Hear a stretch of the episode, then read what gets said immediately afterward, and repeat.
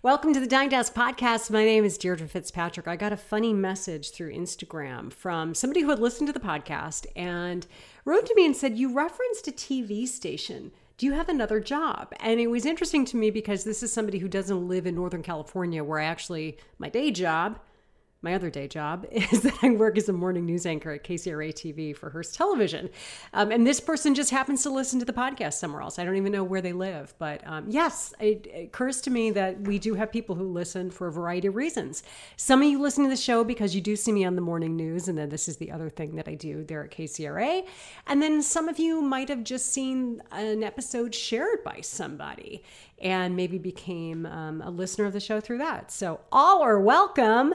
The podcast, I like to joke, is my after school activity. So it's uh, not the primary thing I do at the big three, Channel 3, but it is one of the things I do. And I love it. It's an extension of the interviewing and the stories that I like to do on the TV side, but the podcast lets me do them in another way and in in more in-depth and more casual way which is super fun. So again all are welcome. Thank you to anybody who listens to the show and shares it with their friends. So we had a couple of episodes this summer. I just wanted to highlight for those of you who maybe are a little behind in your podcast binging. Um, we've had a couple of um, guests that i just really really enjoyed we, of course, are listed under the self improvement category in podcast platforms. So, the concept of the show, Dying to Ask, are these are the questions that I'm dying to ask on ways you can improve your habits, your outlook to achieve goals that you might have either professionally or personally. So, learning from our guests, little hacks um, things that they do, big and small, that can have a big outcome. So recently we had Dr. Neha Pathak from WebMD on, and she was talking about a new study that has actually proven that when you're hangry, hunger plus anger equals hangry, that it can really cost you big time, both in productivity, but also in your relationships with people. And now the scientists have actually gone down the rabbit hole and done a deep dive to prove that. The data is in. We did an episode on how you can stress less by walking more. So when somebody says, hey, take a hike, say, okay, because you might come back from that short walk feeling completely different. So, the power of walking. We learned how to create confidence with Amy Schmidt, the exact opposite of fake it till you make it. Instead, her theory is that if you draw back on what you have already done in your life, there's a lot there, and that you can really find confidence in realizing, wow, I am actually really good at a lot of things. And she had a wonderful hack on how to do that. It involved basically asking people what you're good at, which sounds weird, but is so effective. And then just last week, we did a show, or I did a show actually, it's a solo show, on how to perfect an apology. So I gave my non patented AAA method to say sorry and talked about why taking responsibility for a mistake, big or small, can save you some personal angst and maybe preserve some of your relationships with people, whether it's work or in your personal life. And I had a friend text me to say that she's actually sending that episode to a whole bunch of her coworkers. I do not endorse that at all. Feels a little passive aggressive. And while they might benefit, it might not be received well. So think before you share that episode. So that episode came about because I admitted that I had really made a big screw up at work. I had forgotten about a guest and that guest, who is the CEO of WebMD, Dr. John Whyte, who's been on before, and we interview him on the TV side all the time, um, was sitting in my Zoom waiting room and I completely spaced the interview because I wrote it down incorrectly. So I just, you know, I dropped a ball. And uh, it was a little embarrassing and, you know, certainly inconvenienced him. But he was totally cool about it because I fessed up quickly and I admitted, hey, I made a mistake. And he could not have been kinder about it. And I thought, well, isn't that interesting? When we just take responsibility, bam, I didn't have to dwell about it for the rest of the day. And it was just this really great learning lesson. So, anyway, flash forward, Dr. John Whyte is on the show today, and I remember to do the interview. So, winning on all levels. Dr. John Whyte is a popular doctor and a writer and a medical journalist who also serves as the chief medical officer for WebMD.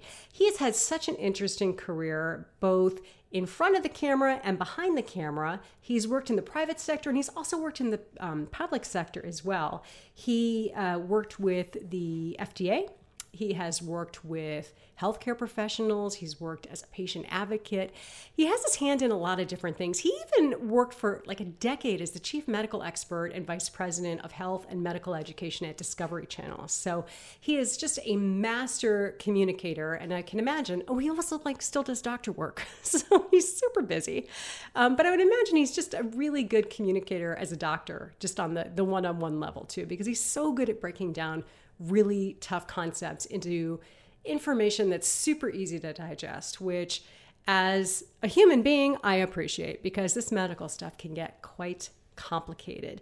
He's a father of two and just a really, really nice guy. So, Dr. Whyte is back on the show today because he's busting out some health myths. So, five health myths, five things that we do because we have always done them that maybe we don't need to do anymore. We'll do that on the show today. And then I put him on the spot at the end of the show and I asked him for three things that we could all do today that would yield us a positive, either physical or mental health benefit if we implement some changes, like easy things. And he gives out things that he's actually doing, really specific, and they're good. And what's really great about them is they're so simple that you and I can do them today. Dr. John Whyte, because I remember to do the interview, is my guest today on Dying to Ask. I'm Deirdre Fitzpatrick, and I've been anchoring morning news for more than 20 years. I thought I had seen and covered it all. Then came coronavirus, a pandemic, anchoring in my living room, homeschooling my kids, and all the things that come with COVID, including a vaccine. It was supposed to get us all back on track, living our best Instagrammable lives. Best lives ish. The reality is, we're still untangling what life looks like in a world post pandemic. A lot of people describe a sense of never ending overwhelm and anxiety. Is that just what life is like now? Or are there ways we can get back to living in the now? And this season of the Dying to podcast is asking how we can hit the restart and start living again. Dr. John Whyte, it's great to have you back on the Dying to podcast. Thanks for joining.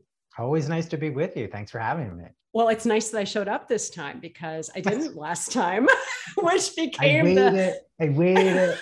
I gave I you, you like 10, 15 minutes. Yeah, you did, which is like way more than I would have given me. I didn't deserve it, but I just I felt so bad. But I was telling you before we got this started, I actually turned the whole experience into a podcast yeah. that ran last week. So what, what is the time that we should wait? That's a good question. What's a really good question. Five minutes, you know, like in college, you'd say like five minutes for an assistant professor. Yeah, I know. And you'd listen to hear like, what yeah. was that person coming down the hallway?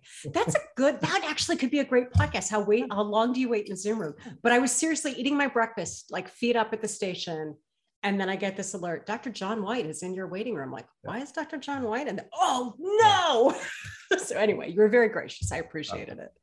So, you know, we're starting off, um, you know, another year. I, I know the clock technically starts mm-hmm. in January for the year, but it, when once you become a parent, it's when their kids go back to school. You start yeah. to feel that reset, and it does feel like things are a little mm-hmm. different heading back to this school year um, in terms of COVID and, and kind of how we're Absolutely. feeling. Would you say that that's reflected in your world too? Absolutely. And what we saw recently was the CDC came out with new guidelines, got rid of that six feet distance requirement that we're having, really only talked about masks when there's high transmission. We changed the issues of, you know, quarantining with just exposure and really maximize keeping kids in school and maximizing the social interaction. So our kids started uh, this week. I feel the same way. It's, it's close to pre-pandemic as, as we can get, and I, am hopeful things are going to stay that way. So a lot of excitement. It uh, is. It, it feels um, very positive, which is really nice. You, have had done such a great job over the last couple of years on WebMD of providing oh, people with information about anxiety and depression, mm-hmm. especially mm-hmm. in kids, which we saw, of course, skyrocket during the pandemic. Um, is that also one of those things that you think will be helped by just some of the, the relaxation of some of the tension that we've all had to live with? Absolutely, because we all have this anxiety, right? And there also is a lot of uncertainty. You know, mm-hmm. what are schools going to reopen? Our business is going to reopen? What do we do when they do reopen? And I feel we've got a lot of those answers. And it's also not on the news every day. So yeah. you don't have that stress of, you know, there's an outbreak in such and such a place or another new variant. Yeah. We realize that COVID's going to be here for a while. And how do we live with it while prioritizing different aspects of our life and, and working to minimize risk. Yeah, we we monitor it just within news um, on our morning show as we didn't say the word COVID until this time in the hour. And so there was one day it was until 527 with the 5 a.m. Mm. news. I'm like, that's huge. You know, yeah. just it really kind of jumped out at us that definitely this has become, we're in kind of a different phase, which is absolutely. Nice. Yeah, which means we can talk about other things with you, yeah. including you guys have got this great article on WebMD right now mm-hmm. talking about daily habits. So, mm-hmm. things that we've always done because probably our mom told us to do them, mm-hmm. and we just take them as fact that this is the way things should be. And this stuff is kind of fun and a little controversial. We're going to start by talking just a little. little. First one is talking about daily showers. Now, yeah. I have two teenage boys. Mm-hmm. I would like them to take showers three times a day. There is an argument, however, that we don't need to bathe all the yeah. time and that we yeah. bathe too much. Why is that? Yeah. We like to say cleanliness is next to godly. Yes, we do. Well, well, that doesn't mean that it has to be every day to be godly. And, and the reason why is skin is actually our largest organ. It's a barrier to many bacteria or viruses that can harm us. And when we take showers every day, especially long, hot showers, we dry out our skin. And what that does, it gets rid of those natural oils, those moisturizers that are providing a barrier against infection. So, you know, I often see patients that have eczema, uh, you know, dermatitis, and and some of that is contributed by the, you know, the long hot daily showers that they're taking. And I keep saying hot because really we should be doing more cold showers. We, we right. don't need a steam room every morning. So, you know, four showers a week is probably good enough for most people. Okay. All right. I'm telling you now that doesn't more, mean that if be... you were playing tennis or running track or basketball that you don't need a shower that day because you do. and if you don't smell well, take the shower. But I know. if you miss a day here and there, it's okay it's not going to kill you. It hopefully it doesn't mean more Axe body spray in my house because you'll see once your boys are in middle school, that's what starts to surface, and it's just all kinds of awful. Um, during the pandemic, we all got so vitamin C crazy, you know, like upping the vitamin C, mm-hmm. like that was going to protect us from, you know, all that ails us. Mm-hmm. Um, and there's some new research on vitamin C showing that maybe it's not the cure all that we thought. That's right, especially supplementation with vitamin C, either a powder or a pill or a capsule. You know, we've been talking about vitamin C for more than a century. It started in sailors, and we saw something called scurvy, which was different parts of your body were bleeding out, and you had vitamin C deficiency. Um, but what we've learned is if you eat a healthy diet, you uh, have fruits and vegetables, you're going to get enough vitamin C. So that should be part of a healthy diet. But if you think it's going to protect you against the common cold, against COVID, it's not. So you can save your money on the, the vitamin C supplementation and, and really focus on a glass of orange juice and, and some other elements uh, to get that vitamin C. Are you a big supplement guy? What, are your thoughts on that? Because I feel not. like yeah, no? and, okay. And my bias is probably having worked at the Food and Drug Administration, and there's a big difference between prescription drugs and pharmaceuticals, uh, prescription drugs and supplements. So you know, prescription drugs, you actually have to prove the data before you can come to market. Supplements actually are regulated by the FDA as a food. A lot of people don't know that. So what that mm. means is you can come to market and then you can only be removed if you're proven to be unsafe. Uh, and a lot of times there are these claims, and we've all seen them on TV, and they'll say prostate health improves memory, and then real tiny print. These have not been evaluated yeah. by the FDA, or these are not characteristic. I think it's all about a healthy diet, and you know we don't know if taking uh, certain vitamins and minerals by mouth gives you the same effect as it is in food. So that's why I'm very focused on food. And sometimes I think people you know, don't eat a healthy diet. And then they say, oh, I'll just take a bunch of supplements and then that's good enough. I don't like fish. I don't want to eat fish. So I'll just pop, you know, a, a fish oil. And it's not the same thing. Now, if you're deficient, if you have vitamin D deficiency, you have other deficiencies, you probably need supplementation. But you know, I have a, a gazillion patients that'll say, my neighbor's taking, you know, vitamin D. Should I take it or B12? I'd be like, you don't have vitamin D deficiency. You're not B12 deficient. So that that's the, the difference. I'd say spend your money that and supplements can be very expensive in terms of a healthy diet. and then yeah. check for deficiencies and then do it that way. What about those um, B12 injections that you hear about? Because there are all these like, yeah. you know, they're they call themselves clinics where you can go and you can get like IVs to yeah. hydrate you, to give you energy. And a lot of it is is B12. What's what's that about? And, and is that a bad thing? You know, B12 injections were really popular like 40, 50 years ago before I started practice. Is I first started right? practice, yes, I still have some patients coming. Oh, I, I used to get one every month. And I'd be like, you're not B12 deficient. You don't need B12. B12, um, and you know, typically it's not done well by a pill. It's not absorbed. That's why it's primarily done through injection. It's usually for an anemia, B12 or folate deficiency, a megaloblastic anemia. And what we're learning is that often, whether it's B12 or vitamin E or vitamin A, um, people take megadoses and then they start to have problems. There's this idea that if something's over the counter, that it's it's fine. You know, the more the better.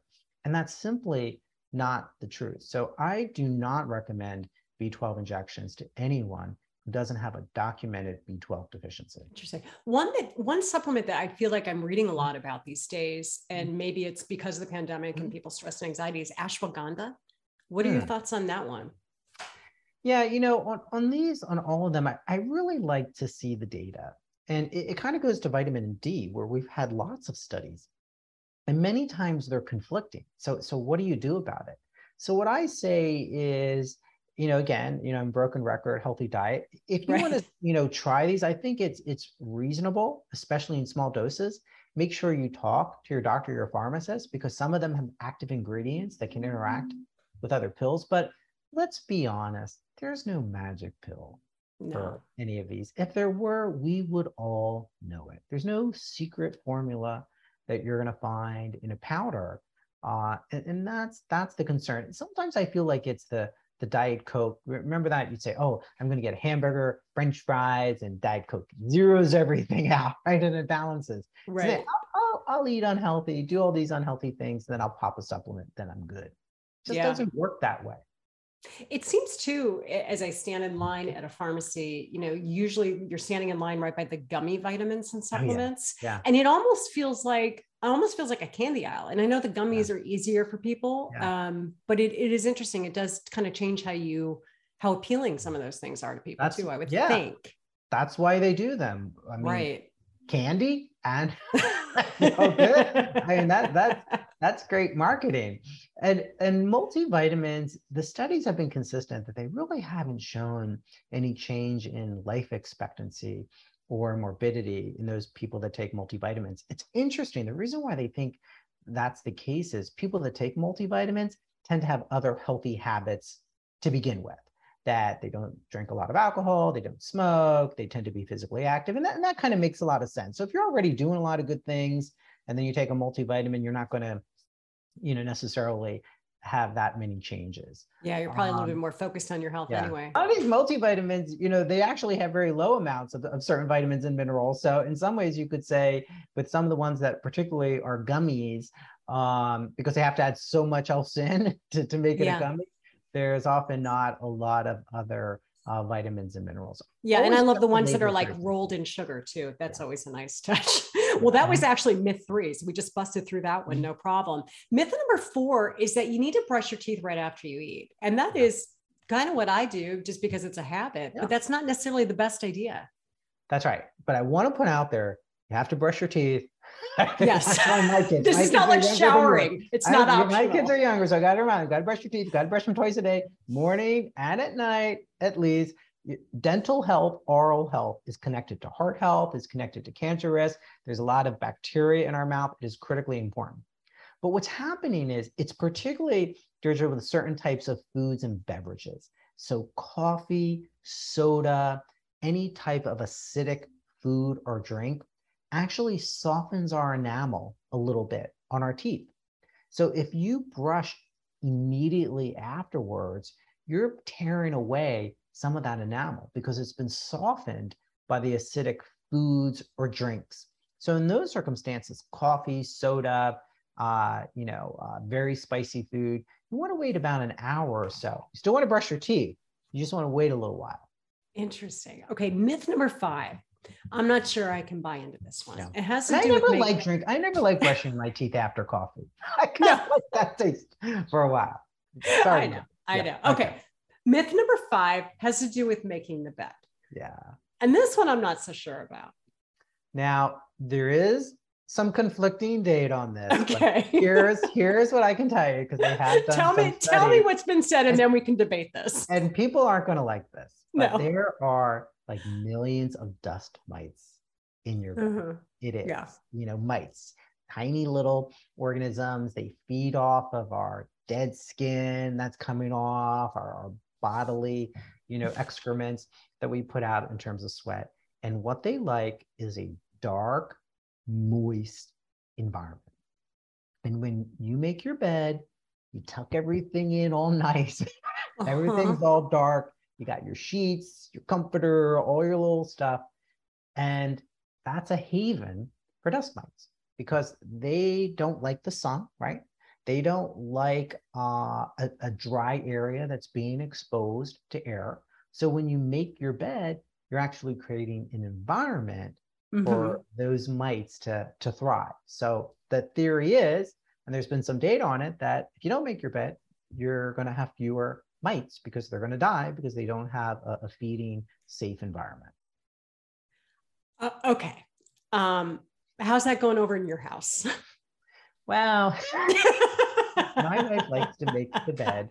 Uh, our kids, not so much. But, Yeah. but here's the other point. That doesn't mean you don't do anything. We Okay, are what- what do you do? Of a lot of people don't wash their sheets uh, that often. You really should be washing your sheets once a week, yes, you should. at the most twice a week, and not everyone does that. this one we could totally agree on. If you think about on comforters, people leave comforters on the entire winter and never why? Because not easy to do, right? Uh, you don't change your pillowcases, you know, once a season. Uh, I hate to tell you, there's there's a lot of you know microscopic bugs Ugh. getting just- on them. You know, there there are these these um, you know uh, anti-allergy sheets now that are out there too. You know, I'm not sure what the data are on that, but you, you want to make sure that you do wash your sheets, and you know, if you're gonna make your bed, maybe don't do it as tight. Okay. right? Don't don't That- measure everything and you know push everything in. I uh, think my I think my loosen it up kids could, could probably, you know, they would Yeah. like like to know that there are like Yeah. some lower lower less than four standards Yeah. can be good. Have there you are ever good heard bed makers and not bed makers, right? Some are kind of Uh-huh. sloppy. It doesn't have to be perfect. It Doesn't have to be store quality. Do you know um, the uh, the famous commencement speech that Admiral Admiral McRaven gave at University of Texas called "Make Your Bed"? No. And he, he it be, turned into. I'm going to send you a link to it after. Okay. But his whole thing was um, just the, the concept in the military of making your bed and how it's one of the first things that you're really kind of judged by, Mhm. or you know, you meet a standard. But his whole concept was when you make your bed in the morning, you've accomplished something from the second you get up. It could be in Mm. conflict with what you're talking about. But it's- it's a wonderful speech and book. yeah. Get, getting up, getting up is an accomplishment too. Well, the, you know what? Post pandemic, you're right about that. There's no doubt. there's lots of things. Military people are good. They have, they have their own. They like their regimens, right? They so do. We can be more free thinkers though too, right? But the key Oh, is we're looking at data here. So there are some We data. are. Okay. Coming back to the data, always the data. Yeah. Real quick before I let you go, Mhm. um, this is the time of year we're talking about kind of that restart that a lot of people get with the start of the school Yeah. year. I see a lot of people on the Instagram talking about doing cleanses right now. Where does the medical community, is there data to support Yeah. the concept of doing a cleanse? Is it a healthy thing? And if not, why? The medical community does not support cleanses. Yeah. And I get it. it. It's a great term that somehow you're going to clean out your gut, right? Well, it's not a window that you know you're washing. You know, we have our own internal uh, systems that clean out our body, clean out our gut. And the problem with many of these cleanses, and we've all seen these as doctors, people that have bad outcomes, people that have caused perforation, a hole in the intestine, people that have become very dehydrated because along with all that stool, they're getting rid of a lot of water, you know, the loss of certain minerals and vitamins and uh, potassium and sodium which can cause problems, especially when you're older, because that impacts your heart rate. So the idea that somehow you're going to clean out your body just doesn't medically make sense. Now, what I do like about the concept is sometimes it's great to have a reset, right? Mm-hmm. You've been eating bad for, for many months, and this has been going on at home from vacation on a couple of weeks. My wife and I said, okay, now we got to resume fasting, intermittent fasting. Much more data about that to reset, right? And think about how do you eat healthy.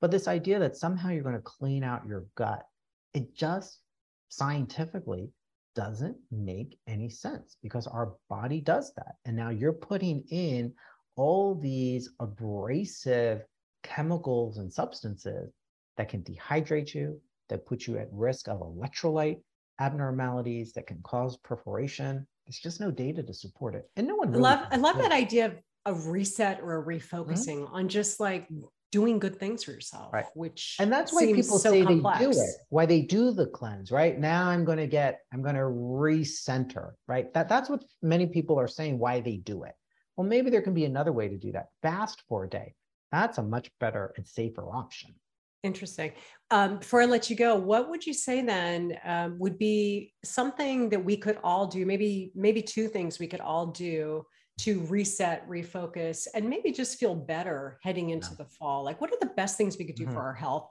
mental and physical, right yeah. now? I've talked about this before with you of a gratitude journal that I've been talking a lot about to patients, where you write down something every day. And it's really every day. You got to get in that habit of something that you're grateful for, right? That's what you could do first thing in the morning instead of making the bed or mm-hmm. taking a shower. write down because that that really helps to reset you're thinking there's been some data to show that people that have done this for six months through functional MRI and PET scans actually show decreased activities in those areas of the brain that cause stress and anxiety. So some data to support that.